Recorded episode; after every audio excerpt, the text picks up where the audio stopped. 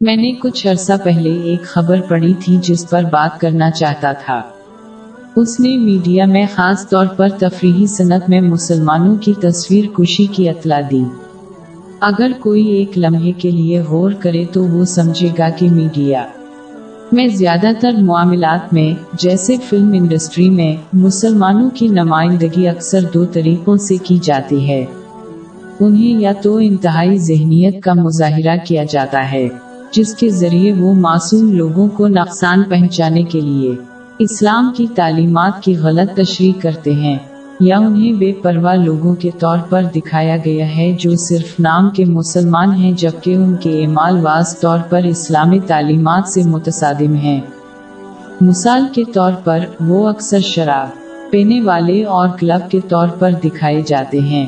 یہ بہت کم دیکھنے کو ملتا ہے کہ مسلمانوں کو صحیح طریقے سے پیش کیا گیا ہو، جیسا کہ ایک متوازن صحیح رہنمائی کرنے والا مسلمان جو اپنے فرائض کو پورا کرتا ہے اور اپنے عقیدے پر سمجھوتا کیے بغیر مادی دنیا میں حصہ لیتا ہے۔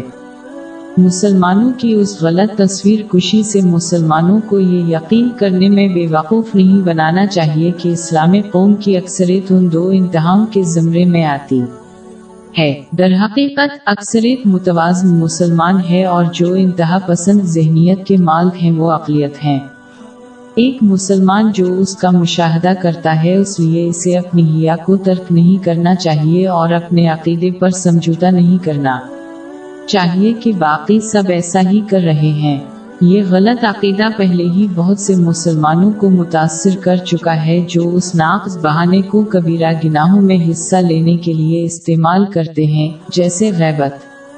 یہ ایک انتہائی نادان رایا ہے جو دنیاوی عدالت میں اپنے اعمال کو درست ثابت کرنے میں ناکام ہے تو پھر یہ عزر قیامت کے دن اللہ کی بارگاہ میں کیسے قائم رہ سکتا ہے؟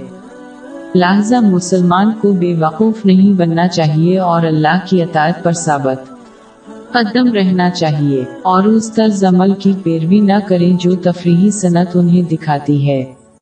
اگر کوئی مسلمان گمراہی اختیار کرتا ہے تو اسے یقین جاننا چاہیے کہ باقی سب کو بھی گمراہ قرار دینے سے وہ عذاب لائے سے نہیں۔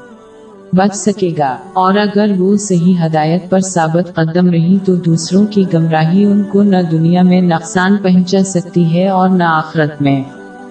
باب پانچ آئیت ایک سو پانچ۔ اے ایمان والو، اپنی جانوں کی حفاظت کرو۔ جب تم ہدایت پر ہو تو کوئی گمراہ تمہارا کچھ بھی بگاڑ نہیں سکتا۔